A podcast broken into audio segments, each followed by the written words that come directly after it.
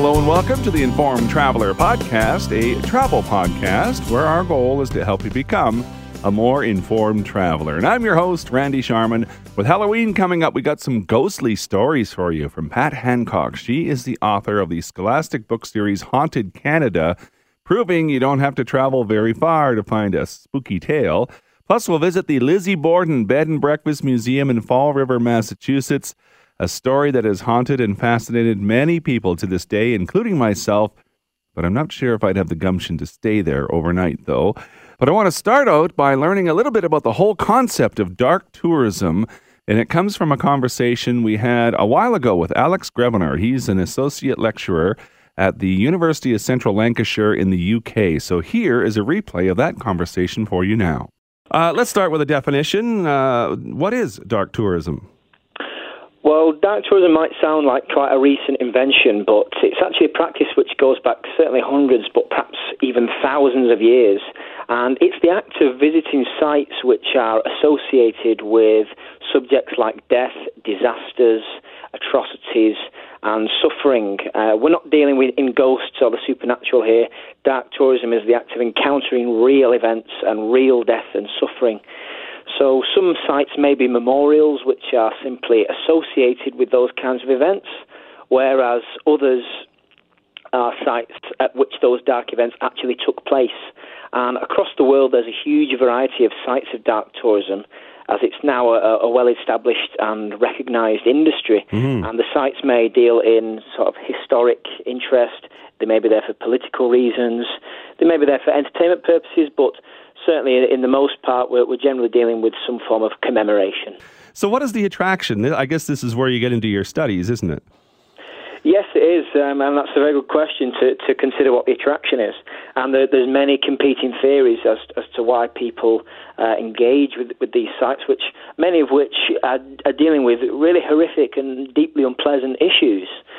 Um, you know, and of course, there's, not going to be one absolute theory as to why people do. But for example, um, some people do dismiss dark tourism as as simply voyeurism that, that we like to be scared and we like to see gory things just as the same as we like to go and watch horror movies. Um, however, others see dark tourism as a much more profound attempt um, to pay respects to victims and to learn about um, the atrocities so they might not be denied or repeated again. Um, I, I, bring you back to the example of the Rwandan genocide. That's certainly something that, that the Rwandan people wanted to do to avoid it being denied or, or repeated. Um, personally, I see dark tourism as something a little bit between the two um, of those two theories, really. Um, whilst we do like to engage with that, with outrageous and dark events, we also need to be able to, to comprehend the, the extremes of, of human behaviour. Um, you know, um, the reality is that these dark subjects are part of our human history, and we need to be able to express grief, but at the same time understand how people can do that. Mm-hmm. And we like to sort of push death, certainly in a Western uh, in Western society, we like to sort of remove death from daily life. We don't like to think about it too much or talk about it too much. So I think it's really important that we have these sites where we can go contemplate our own mortality um, and then we can return to our normal lives knowing that we've that we've dealt with that elsewhere. Mm-hmm. Uh, now, there is some controversy uh, with uh, the exploitive nature that some people say. What do you what, what do you think about that? Oh, well, without doubt, anything that, that involves death will will always provoke um, huge debate as to, as to what's appropriate um, for each given site. So, for example, there's the question of who's going to benefit. You know, when we talk about tourism, we often talk about its economic um, benefits to a, to an area. So, who's going to benefit from that? You know, is it going to be the survivors or relatives of, of those affected by the events in question? Is it going to be people of the local area, or perhaps uh, is it going to be charities? Um, then, and there's also the, the, the question of what perspective um, this site takes. You know, the reality is that many of the dark subjects are immensely complex. Mm-hmm. So certain aspects of the story may be ignored, you know, if they're inconvenient to, to some other discourse, or they might even be denied. So it's undoubtedly an ethical minefield. And um, in many countries, that idea of paying money um, at a site of dark tourism is, is problematic. Mm-hmm. And you use the word um, exploitative there, I think. And yeah, there's the question of are you exploiting the dead? Um, that's certainly a very Western idea because in other countries, um, non-Western countries, the idea of paying, you know, if you like, a custodian to look after a, a site, it's not an issue at all. Yeah. Um, and it's always going to depend on the site itself, and, and so site managers um, have to create that fine balance between um, engaging visitors who want to, to visit for for whatever reason that is, and the issue of sensitivity. Well, it is a fascinating topic. Uh, it is dark tourism. And Alex Grebener is the associate lecturer at the University of Central Lancashire in the UK and an expert in dark tourism. Thank you for, and I'm to play on using a play on words here, shedding some light on the subject, Alex. You're very, you're very welcome. Delighted to talk to you, Randy.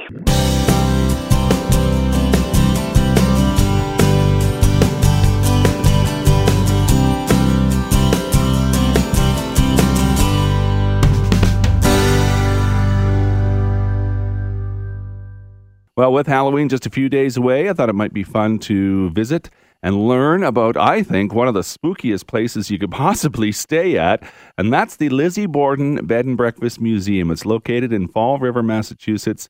And one of the tour guides you'll meet when you go there is Rick Bertoldo. He's also the gift shop manager at the Lizzie Borden Bed and Breakfast Museum. And Rick joins us now to tell us more about it. Hi, Rick. How you doing? I'm well, thank you. Take me back to to uh, August the 4th, 1892, and the story of Lizzie Borden, real quick.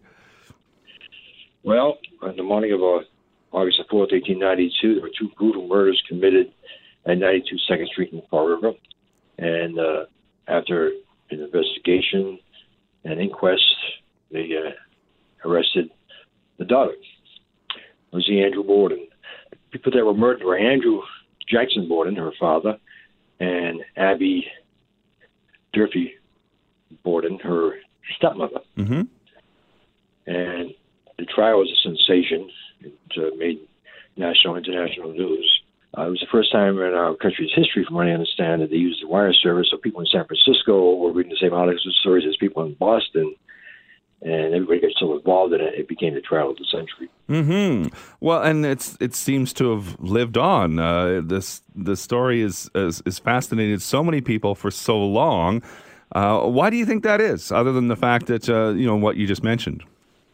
Well, 1892, you have to understand the time, time period we're talking about. It's Victorian era, uh, and uh, where Cleveland's about to be elected president uh, that year, and there's a lot of going on socially. Uh, it's kind of like a social upheaval with women's rights. And women's groups are just getting organized around that time. And the ones that were organized to put Lizzie during the trial outside the courthouse were dozens and dozens of women holding signs Free Lizzie, Equal Rights Women, Amendment for Women, that type of thing. And uh, so that, all that clamoring was going on as well. So I think that's what made such a sensational trial because here you have a, a woman, uh, 32 years old, living at home, with her mom, uh, stepmom and, uh, and father and mm-hmm. sister Emma. Emma was older than Lizzie. Emma was 41 at the time of the murders. Lizzie was 32. Uh, so you had these women living at home, and then she gets arrested for killing both of her parents in broad daylight on August the 4th, 1892. And it, it was such a sensation. I mean, tell me about the house now. What's it like now? Well, it's uh, how do I say? It? It's spirited. Uh, has a lot of spirit to it. It uh, has good days and bad days, just like any any human being would have. Kind of has a life of its own, and we don't know how many uh, spirits are in the house, but uh, I think there's quite a few. but they don't come out all the time, and, and we're just kind of like sharing a space with them. There's nothing I felt threatening in the house at all. In fact, I, I told a lot of people, you know, the house doesn't really scare me what scares me more, what scares me more is some of the guests that spend the night at the house. well, let's talk about that. Spending a nice a night at uh, the Lizzie Borden Bed and Breakfast. What's that like? Well, um, people check in after four, and we have six bedrooms and eight beds. So we can, you know, we put two people in each bed. That's 16 people. Mm-hmm. we also have four roll-out cots, so we can accommodate like, like around 20 people a night. Uh, there are days I go by when nothing happens, and there are days when people have experiences they leave early. We have to have a we have a sign in the gift shop that says no refunds for early departure. uh, so, but uh, it's a fascinating house. Just the house itself, uh, when you look at it, it's been re- preserved over the years, people that owned the house, I think they knew, and they uh, they have kept the uh, the interior of the house, which was great for us. When Andrew Borden bought the house in 1872, he converted it to a one-family home, took a second-floor apartment, made all bedrooms out of them. So now, tell me about uh, the tours. A typical tour, how long it takes, and uh, and what what it, it entails. About an hour long. Yeah, it was about an hour long. It uh, you go through every room in the house. During the daytime, we don't go into the basement because uh, you know it is a B and B. Mm-hmm. We're doing laundry and stuff down there. But at night, the night tour for the overnight guests includes all the rooms in the house plus the basement, and uh, it's an interesting tour. It's an hour long, like I say, so it's, full of, of information and we talk about each room as we go through it and how it pertains to that what happened that day, and uh, it's, it's a fascinating tour. We talk about Andrew's murder, Abby's murder. Uh, poor Abby, she was struck 19 times. They found her in her bedroom uh, between the bed and the bureau, and most of her injuries were the back of the head. Andrew, uh, she was actually killed first. She was killed between 9 and 10 a.m. Mm-hmm. And uh, Andrew uh, had gone out uh, when he came back home around 11 o'clock. Uh, actually, he arrived at the house around 10:30ish, and around 11 o'clock he was murdered, lying on a sofa taking a nap. He was struck 11 times to the face. One of those strikes split his eye socket right in half. Yikes! So hopefully he died with the first strike. You know? Mm-hmm. But yeah, a lot of uh, a lot of mystery as to who who did this. Because Lizzie was tried. It was a 13 day trial. Uh, of course, back then it was all male jury, and uh, they found her not guilty. Mm-hmm. Uh, So now the mystery goes on. If she didn't do it, then who did? well, you that's know? that's the question, right? That uh, always remains. If she didn't do it, who did?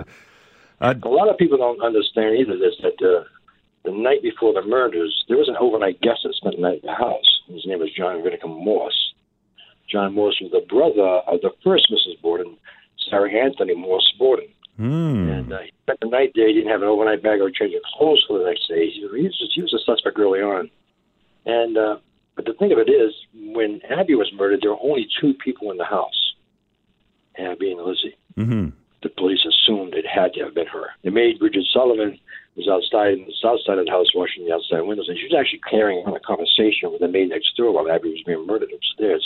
Wow. So when the police realized that there were only two people in the house, you know, they figured, hey, here it is, right Yeah. And of course, But they the couldn't, but they couldn't prove it. That's the thing. this is in the days where there's no DNA evidence and they don't have all the technology, right? Correct. Uh, and there were, you know, originally, uh, I wanted to understand that they originally had like 57 suspects to begin with. But that number, of course, is inflated because, in fact, you know, they say round, round up their usual suspects, you know. around town, figured all the vagrants and everything else, and they, they had a list of about 57, but they narrowed it down to like a handful, and then, of course, in their minds, it was Lizzie in the first place. So and I think that's the problem, too. When they went out investigating other suspects, I think in the back of their minds, they were going there to actually try to make sure that there were no other suspects. You know what I mm-hmm. mean? Yeah. Uh, because they were so sure it was her. But unfortunately, John Morse, his alibi was quite good, but uh, the thing about that is they never double checked his alibi. Ah. And you also have some uh, interesting events that you hold, like Paranormal Night. I'm just looking on your website. Tell me a little bit about that. Yeah, actually, this is uh, we just started doing these things uh, late last year, early this year. Um, we're looking at you know we do tours during the day, but sometimes we don't have any. We usually close down uh, on Mondays and Tuesdays as far as the overnight guests staying in the house. This time of year it's a little different because there's more demand, so we, we do have guests for those days. But those days gives us a chance to get caught up with everything, you know, and uh, take a breather and then get back to it again. So in those days, we figured, hey, we get an opportunity here to do something here. So we decided to do some things at night, like night tours. Uh, overnight guests get the night tour. And so a lot of people are asking about, well, what's the difference between the night tour and day tour? So well, let's offer the night tour to, to people during the day. So we offer night tours as well, so they Mhm. can come in and have the same experience that the overnight guests had without having to stay at the house, you know, which is kind of cool because that tour is pretty cool where we talk about the history of the house, the history of the crime, Yeah. some of the strange things that gone on in the house. We have a binder with pictures that were taken over the years from different people in the house. It's extraordinary evidence. It's incredible. hmm Uh, do you ever get Okay. people that ask for their money back or, or, or check out early? Well, they know they know the signs in the gift shop. No refunds for no departure. I, I I'm not sure if I could do that, but uh, I, You know, I, I most sup- people know what they're getting into when they come here, but we've had some people that have come to the house just booked it for the sake of booking it, and not even know what it was all about. Ah. well, it's a fascinating story. Uh, it, the the legend lives on, I, I guess, right? And it's going to continue. Uh, True, the, true enough. the Lizzie Borden Bed and Breakfast Museum. Uh, you can find more information on their website, lizzie-borden.com. And Rick Bertoldo is the manager of the gift shop and tour guide. If you're there, say hi, Rick. So- Actually, if you're on the website and you hit tour information, it'll come up, and my picture will be right there. perfect. Thanks for your time, Rick. It was uh, Hey, fabulous. no problem. My pleasure. Happy Halloween.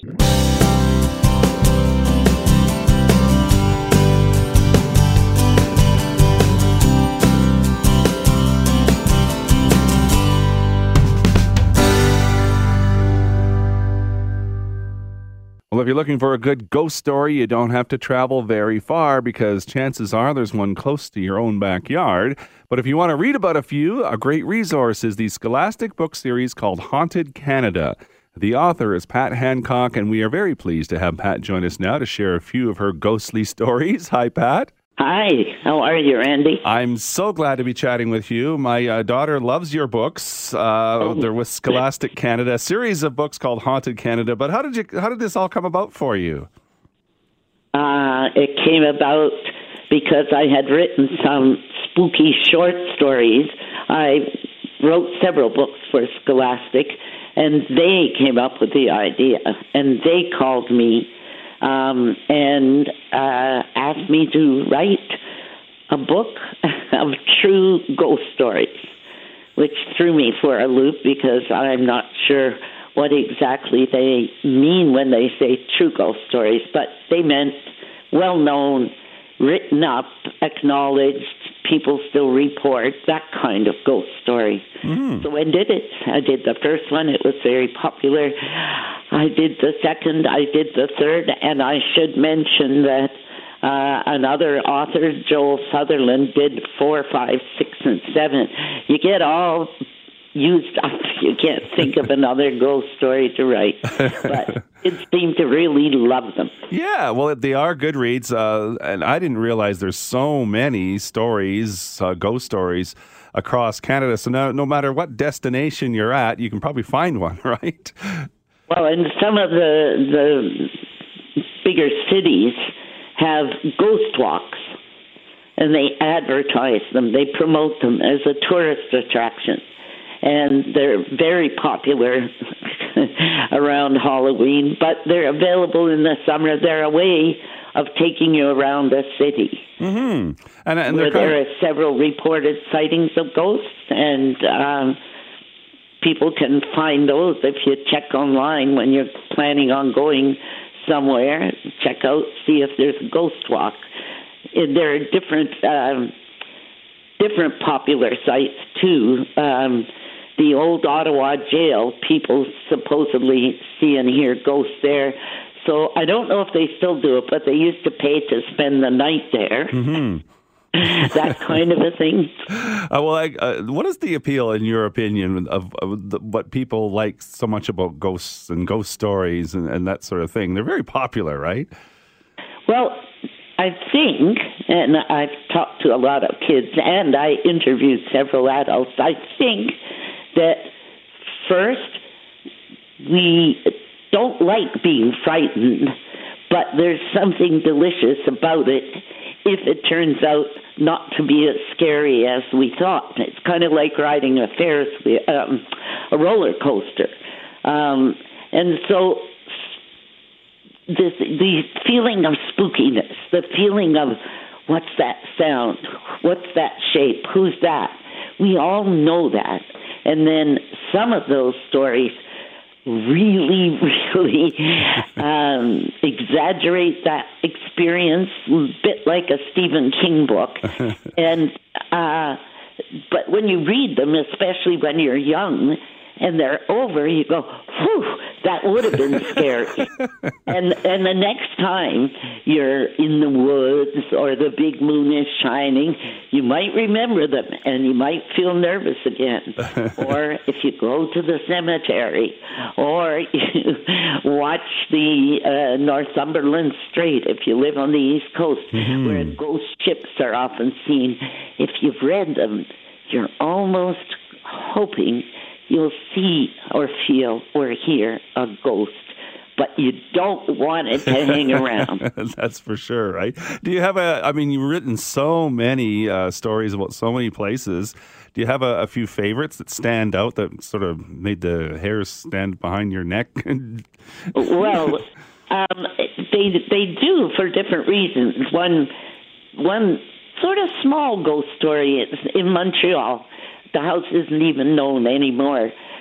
Really, I still think of it so often. Imagine you get up in the morning and all the tea towels are tied in knots. You have a few kids. You say, Did you do this? No, I didn't do this. A little girl in particular. Uh-huh. Well, don't do it again. The next morning, the curtains are all tied in knots. And then the bath towels. And then some t shirts that kind of a thing that keeps happening night after night would really scare me. The police even locked some curtains in the room and everything, and they were still knotted the next morning, and no one had got in. That one sends shivers off my spine. no kidding, right? Yes. Well, well it, the bloodthirsty ones, of course, scare everybody. Mm-hmm stuff yeah, of the haunted movies. They're the stuff of so many stories. Um, and because I wrote these for kids, they couldn't be quite as gory as some adult ones are. But they they're a, the, the Banff Hotel, a golf course in Victoria, I mentioned the jail in Ottawa. There's a, a pub in Niagara on the Lake. Um, a soldier is supposed to scare people every now and then, scare servers, uh, waiters, and waitresses, and scare guests. Some people go there to be scared. well, you don't know. Other people claim they have a ghost in the hopes that they'll attract attention to their place. Another one that uh, struck me as very sad because some of them are very sad was one um, that is still regularly talked about in a place in the Ottawa Valley called Manotick. Mm-hmm. There's a grist mill there that's one of the last ones that's still operating. This is on the Rideau Canal, and people go and see it work.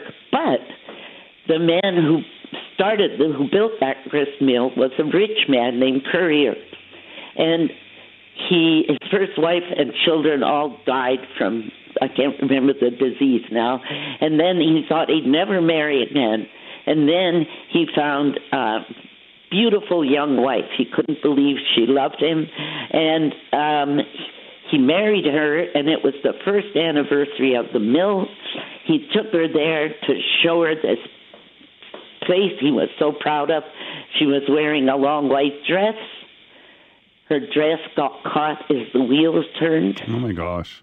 Yeah, I don't have to say mm-hmm. what happened to her. Mm-hmm. But there wasn't much left. And of course, he was devastated. And people still see this woman in white quite often at the mill. Oh, As a result of checking out that ghost story, I found something that interested me. That man finally married again, and he was rich. He was a lumber baron. He built a very fine, beautiful house in Ottawa, on the Ottawa River, just so it'd be different and beautiful, and his third wife would really love it. Mm-hmm. The house is still there. It's at 24 Sussex. Oh my gosh, really? His house, yeah. Wow. There's no ghost in that house, but I, uh, I, was, I was so interested when I found that out. Yeah. yeah. Wow. So sometimes that's another thing about ghost stories. If you're traveling around, you go, oh, Oh, that's where that boat is always seen. Oh, that's where the lady was walking on the golf course. That at U of T. Oh, that's where the jilted lover killed his competition and threw his body down into a well and so on. Mm. And look, there are the gash marks on the big wooden door. It always helps if you've got some evidence. Yeah. Well, well, you don't have to go very far to find a ghost story. That's for sure. Uh, you can uh, I, you can almost use your books as uh, as a travel guide if you're looking for ghost stories across the country because there's lots of them. They're called Haunted Canada. They're with the Scholastic, Scholastic series, written for children, but adults love them too. My daughter loves them, as I said, and uh, you can find them on Amazon and Chapters and all those places that you can find books. And Pat Hancock is the author of those books. I really appreciate your time, Pat. It was a pleasure chatting with you. It's the same. And don't be scared. Try not to. Okay, bye bye, Randy. And that is this week's Informed Traveler podcast. I want to thank you for listening. If you like what you hear, take a minute, rate the show, leave us a review, and tell a friend about the podcast. And if you want to drop me a line, my email address is randy at theinformedtraveler.ca. You can also like us on Facebook at facebook.com slash informedtraveler, or you can follow me on Twitter at informedtraveler.